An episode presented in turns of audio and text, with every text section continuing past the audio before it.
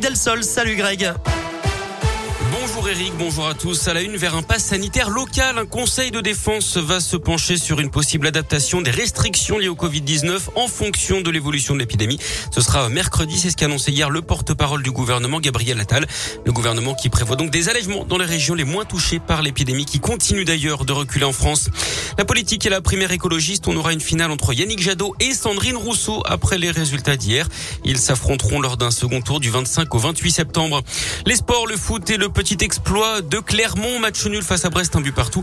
Mené 1-0 et surtout en infériorité numérique après le carton rouge de Johan Gastien. Les Clermontois ont réussi à revenir au score pour éviter une seconde défaite d'affilée. Les Clermontois sont maintenant à sixième au classement. L'OL de son côté est passé tout près d'une grosse performance hier soir face au PSG. Ils ont mené euh, mais se sont finalement inclinés 2-1. Lyon qui est neuvième du classement. Saint-Etienne toujours 19e après sa défaite face à Bordeaux.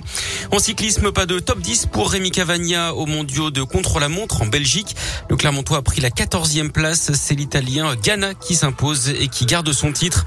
Un mot du bol d'or, la course moto d'endurance. C'est le bel exploit pour le team Moto 1. Les pilotes se sont hissés à la deuxième place du classement général. Une deuxième place historique, hein, puisque c'est la première fois que l'équipe monte sur le podium. Et puis un mot de la météo également pour ce lundi. Pas de suspense, hein. de la pluie, de la pluie, encore de la pluie. Côté température, ça n'ira pas très haut. Un vrai temps d'automne. Comptez 14 à 15 ce matin. Pas plus de 18 degrés cet après-midi pour les maximales.